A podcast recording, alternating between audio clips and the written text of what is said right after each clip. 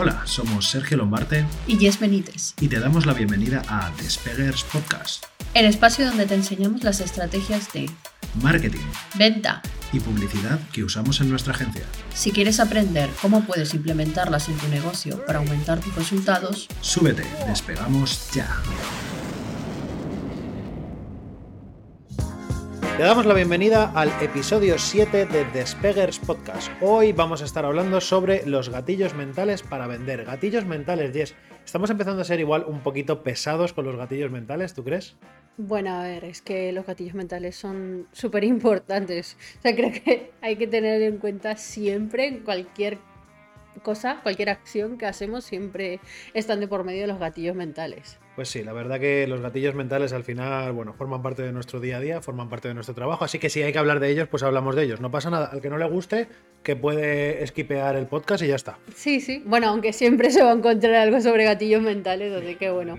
Pero bueno, lo importante es que estamos aquí para hablar sobre gatillos mentales y ¿Cómo, ¿Qué papel cumplen estos gatillos mentales en la venta? Yo creo que a todo el mundo le gusta vender. Bueno, le gusta no a lo mejor vender, pero sí en tener el dinerito que genera la venta. Hombre, vender mola. Vender suele ser, vender suele ser guay, no sé. O sea, que, me, que venga alguien y diga, no, es que te imaginas que de repente llega Mancio Ortega y te dice, a mí realmente no me gusta vender, tío. Es que Estoy mal, creo que voy a cerrar Inditex porque es que no me gusta vender, es que lo paso mal, o sea, no disfruto vendiendo. Sí, sí, no puedo decir eso. Yo no sé quién ha, se le ha ocurrido eso, no lo ha dicho nadie. Eso, ¿eh? Literalmente no lo ha dicho nadie nunca. En fin, bueno, que me voy ya por las ramas. Eh, vamos a hablar sobre gatillos de venta y sobre gatillos mentales y en concreto de los gatillos mentales importantes en el proceso de venta, ¿vale? Hemos hablado antes sobre gatillos mentales, somos un poquito intensos con este tema, pero bueno, vamos a hacer un repaso rápido. Jess, ¿nos puedes recordar qué son los gatillos mentales? Pues básicamente los gatillos mentales son técnicas que utilizamos en marketing para estimular la toma de decisiones y aumentar las ventas. Ya lo hemos dicho muchas veces que no manipulamos, sino que persuadimos, porque ya previamente hay un deseo. Y de la, la diferencia entre manipular y persuadir es que manipular solo una de las personas obtiene beneficio y en la persuasión las dos personas obtienen un beneficio. Entonces, ahora vamos a ver cuál es el papel que cumplen los gatillos mentales dentro del proceso de venta, ¿vale? Los gatillos mentales actúan impulsando los centros de decisión del cerebro, ¿vale? Es como una especie de recurso que tenemos dentro del marketing para activar ciertos detonantes dentro del cerebro de nuestros compradores para impulsar una toma de decisión. En este caso, la toma de decisión de comprar un producto o de comprar un servicio, que es lo que estamos ofreciendo nosotros. Entonces queremos compartiros hoy una serie de gatillos, que si no me equivoco son cuatro o cinco, de los gatillos principales, que los gatillos principales a la hora de vender. ¿Vale? Básicamente es eso lo que has dicho ya, que impulsamos, esto es un disparador para impulsar la venta. Entonces, vamos a empezar, ahora que ya sabemos qué son los gatillos mentales, cómo actúan, vamos a concretamente, cuáles son los gatillos mentales que tenemos que disparar o que tenemos que activar en, el momento de compra. Hay muchísimos, o sea, quiero decir, hay por ejemplo, está el libro de Joseph Sugarman, que es en copia es uno de los referentes, en el que hay 30. es el que escribió desde la cárcel, ¿no? no, no, eso no es. ¿No? Hay, hay, un, hay otros. Alerta de spoiler, ojo, de esto tenemos que hablar un día. Hay un, hay un, un referente de copy que escribió su libro desde la cárcel. Eso es. En realidad, bueno, ya, no, no, va un poco más allá, pero bueno, vamos a ello, pero sí. Sí, pero bueno, al final es un gatillo mental del que vamos a hablar, ¿eh? ahora luego, ahora luego, ahora luego lo hilo. Eh, ¿Por dónde arrancamos? ¿Cómo hacemos? ¿Explicas tú uno, yo otro? ¿Cómo hacemos? Bueno, vamos un poco fluyendo, como es en nuestra. Pues voy a empezar yo, que el primero es fácil, que en los gatillos mentales la verdad que eres tú la experta. Eh, el primer gatillo mental que tienes que tener en cuenta a la hora de vender, ¿vale? Es el gatillo mental de escasez. Este gatillo se basa en la idea de que, en la idea de que los consumidores perciben algo valioso como algo que está limitado en cantidad o en tiempo, ¿vale? Esto quiere decir que, por ejemplo, mm, a ver, típico ejemplo on the street, las ofertas de primavera, ¿vale? O a lo mejor el típico últimas unidades, a lo mejor tú te vas a comprar, yo qué sé, te pides una pizza, ¿vale? Y te pone, o te vas a comprar, mira, ejemplo perfecto, yes, sé que me estoy liando un poco, pero es que tengo el ejemplo perfecto, ¿vale? Cuando es el Black Friday, en muchas tiendas te ponen el. Te ponen el típico de quedan cuatro unidades en stock, quedan dos unidades en stock. A mí me ha pasado porque además he comprado muchas veces con, con, ansiedad de decir, es que lo tengo que comprar ya porque se me acaban, ¿vale? Pues eso viene a ser un poco el gatillo mental de escasez, ¿no? Sí, la cuestión es que normalmente este gatillo mental se utiliza también con el de urgencia, que es el siguiente que vamos a explicar, que es básicamente en crear esa sensación de necesidad inmediata. Tiene que actuar ya, que es lo que tú has sentido cuando has visto estas ofertas de Black Friday o de últimas unidades. Entonces, la urgencia es, se, acaba ya. Quedan en escasez serían, en, hay 20 plazas para mi curso, o sea, yo solo puedo tener 20 alumnos. Esa es una escasez concreta. Pero cuando ya quedan esas últimas tres plazas, es como o me compro ya o, me apunto ya a este curso o ya no puedo. Entonces ahí van juntos, escasez y urgencia. Entonces, ya lo hemos dicho, normalmente van, van estas técnicas, ambas van juntas. En la escasez en concreto se enfoca en la limitación y la urgencia en la necesidad inmediata. Tengo que actuar ya. Entonces, ¿cómo puedes ¿Cómo podemos usar esto concretamente? ¿Cómo puedes usar tú que nos estás escuchando? Pero bueno, yo he puesto al final el ejemplo del Black Friday porque es lo primero que se me ha venido a la cabeza a nivel de consumidor. Pero nosotros dentro de nuestra agencia, para vender formación online, al final estamos aplicando también este tipo de gatillos para despertar la venta de nuestros compradores. ¿Cómo puedes aplicar este tipo de gatillos a una, a una venta de una formación online? Por ejemplo, puedes ofrecer un, durante un tiempo limitado o unas plazas específicas para un producto o un servicio. Por ejemplo, oferta de Black Friday, voy a sacar una mentoría sobre marketing y puedo asumir 10 alumnos, además van a estar disponibles las matrículas durante los próximos 48 horas. Al final estoy haciendo las dos cosas, estoy despertando tanto la urgencia como la escasez. También sobre esto, o sea, quiero decir, lo que está diciendo Sergio, 10 plazas, ¿no? Hay que ser, y este gatillo mental no lo teníamos dentro, pero en también hay que ser sincero. Esa es otra, otro gatillo mental que no lo hemos tenido en cuenta aquí, pero bueno, también hay que tenerlo en cuenta, porque quiere decir, si estás mintiendo y en realidad no son 10 plazas y tú has dicho 10 y luego son 25 y entran y hay 25 personas dentro de eso, entonces queda raro, es eh, ya luego no tienes esa confianza para la siguiente compra. Sin embargo, si tú has dicho la verdad desde el principio, eres sincero con tu audiencia, dices solo puedo asumir 10 personas, se, se, entiende también que por eso el coste o el precio que tienen que invertir es el que es. Porque tu tiempo vale dinero. Entonces, claro, no es lo mismo dividirlo entre 10 que entre 20, 30, 40, 50. Ha pasado, por ejemplo, a mí que me ha pasado que he entrado a unas formaciones y no me han dado, o a mí, para mí estaba bien, pero para otras personas decían, es que están teniendo demasiados alumnos, no se puede asumir esto, no puedo hacer preguntas. Eh, han querido ganar más dinero del que se podía. Entonces. Se me acaba de ocurrir, Jess. Eh, voy a. voy a, no Así que, bueno, perdón. En conclusión, aunque no lo hemos dicho antes, sed sinceros, que eso también vende. Voy a. Quiero acuñar un gatillo mental. No sé con quién tengo que hablar, pero voy a acuñar un, un gatillo mental que es el gatillo mental de conoce tus límites. Básicamente es no te pongas a vender nada que no puedas, eh, que no puedas asumir, ¿vale? Aunque bueno, por otro lado, es que voy a parar porque se me está yendo, se me está yendo de tema ya y al final Vamos a, cortar que si no recaudamos gatillos mentales de los que eh, existen, de los que han hablado otros autores, eh, referentes, y, ya luego nosotros nos ponemos a disertar sobre nuestra lo que queramos. También es que acabo de revisar rápidamente la lista para ver cuáles nos faltan y justamente del que quería hablar no está, o sea que lo tengo que meter lo siento, tú has metido el gatillo de la sinceridad, yo tengo que meter el gatillo mental de la curiosidad. ¿Vale? Lo explico muy rápido. El gatillo mental de la curiosidad lo que hace es generar interés, generar una curiosidad, dando una información que no es del todo precisa. Bueno, que no es del todo precisa, no, sino que deja que deja algo a entrever, que deja una, información sin completar.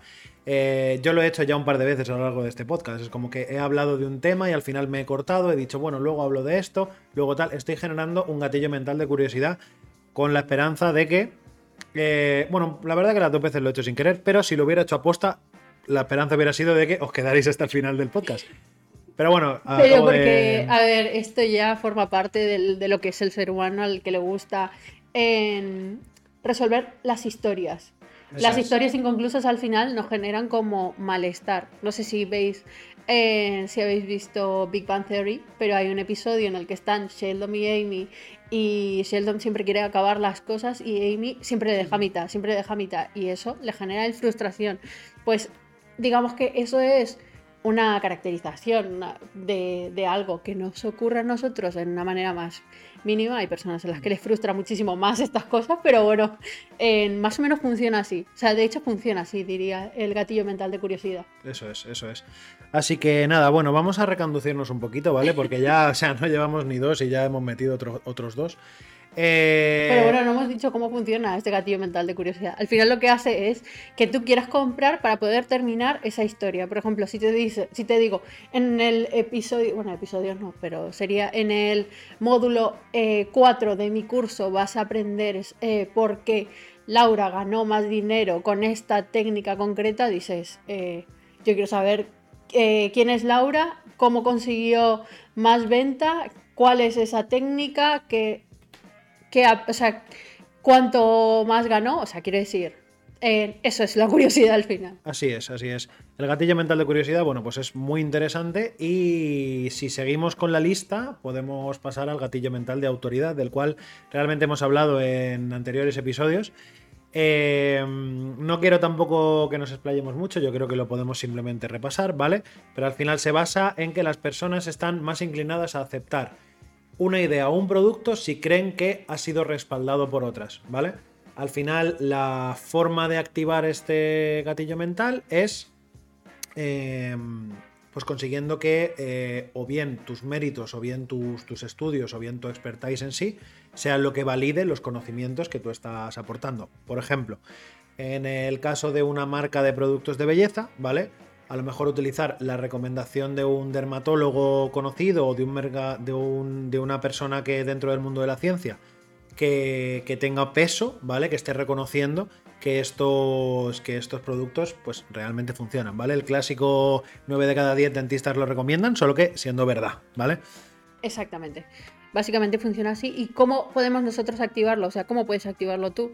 En, utilizando eh, los medios en los que has salido, si tienes alumnos, poniendo la cantidad de alumnos a los que has formado, en, si tu técnica es novedosa y tú has conseguido X resultados, pues ponerlo también. en todo ese tipo de cosas al final te validan como una persona que tiene eh, una expertise en ese tema. Exacto, exacto. Nosotros, por ejemplo, en nuestra web, si, si os habéis metido, espero que sí.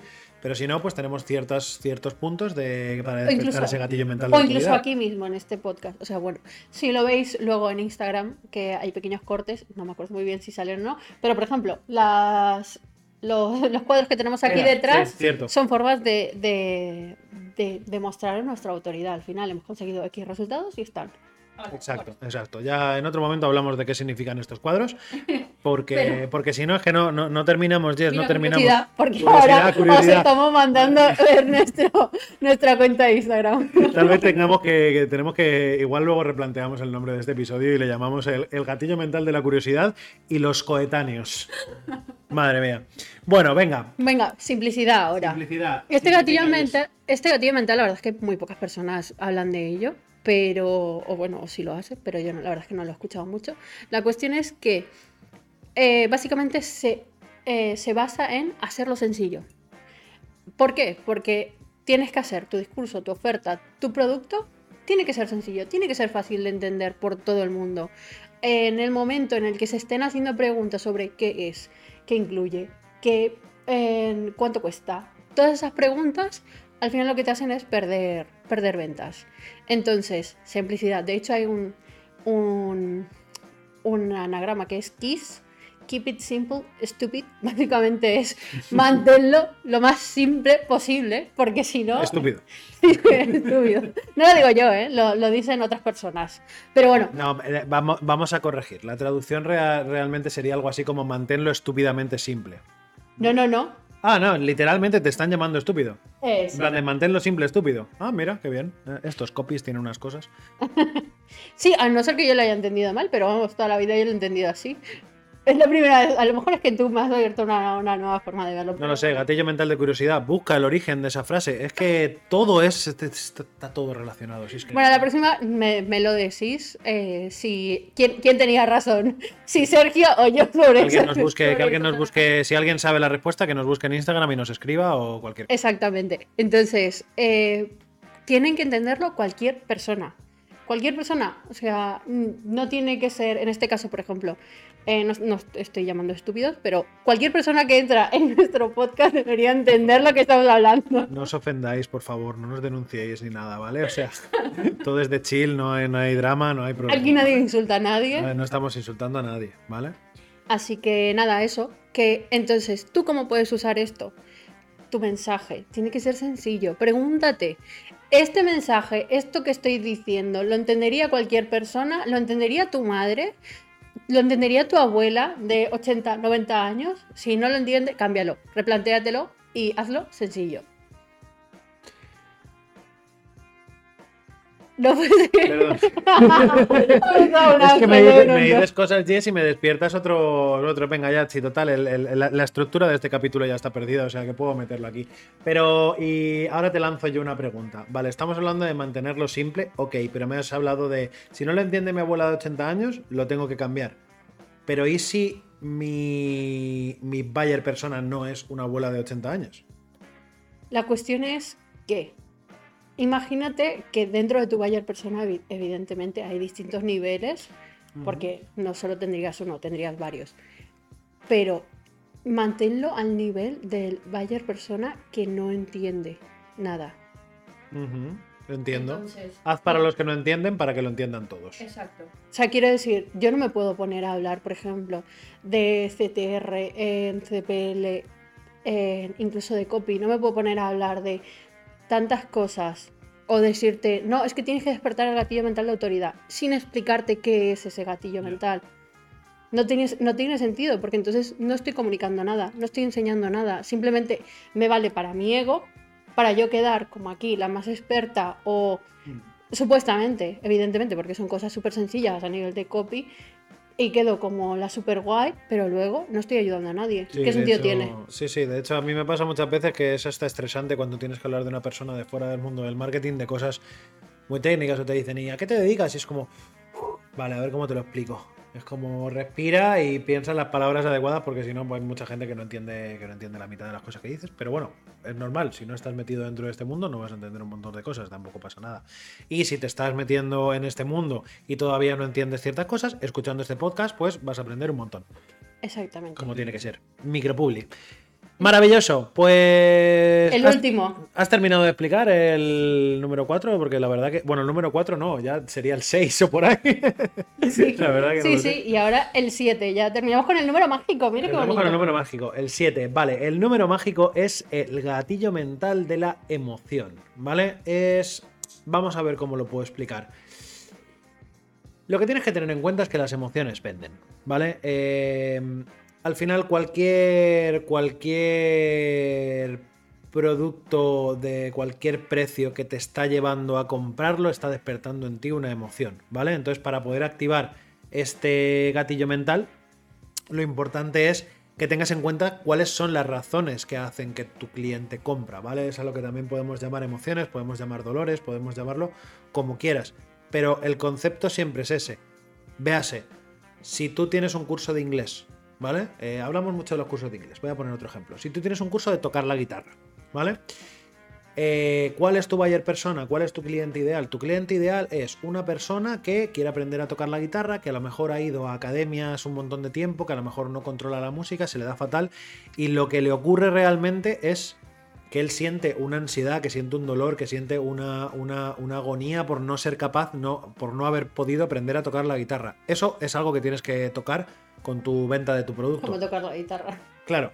Otra, por ejemplo, eh, la emoción de, de estar con tus amigos y ser capaz de coger, tocar tu canción favorita y poder cantarla. Pero esto. fíjate, por ejemplo, hay distintos, obviamente, ahí se me ocurren va- varios buyer personas, pero una de las emociones que puede tener una persona que quiere tocar la guitarra es, por ejemplo, un, un- una persona, un hombre, que quiere aprender a tocar la guitarra porque es una forma de ligar.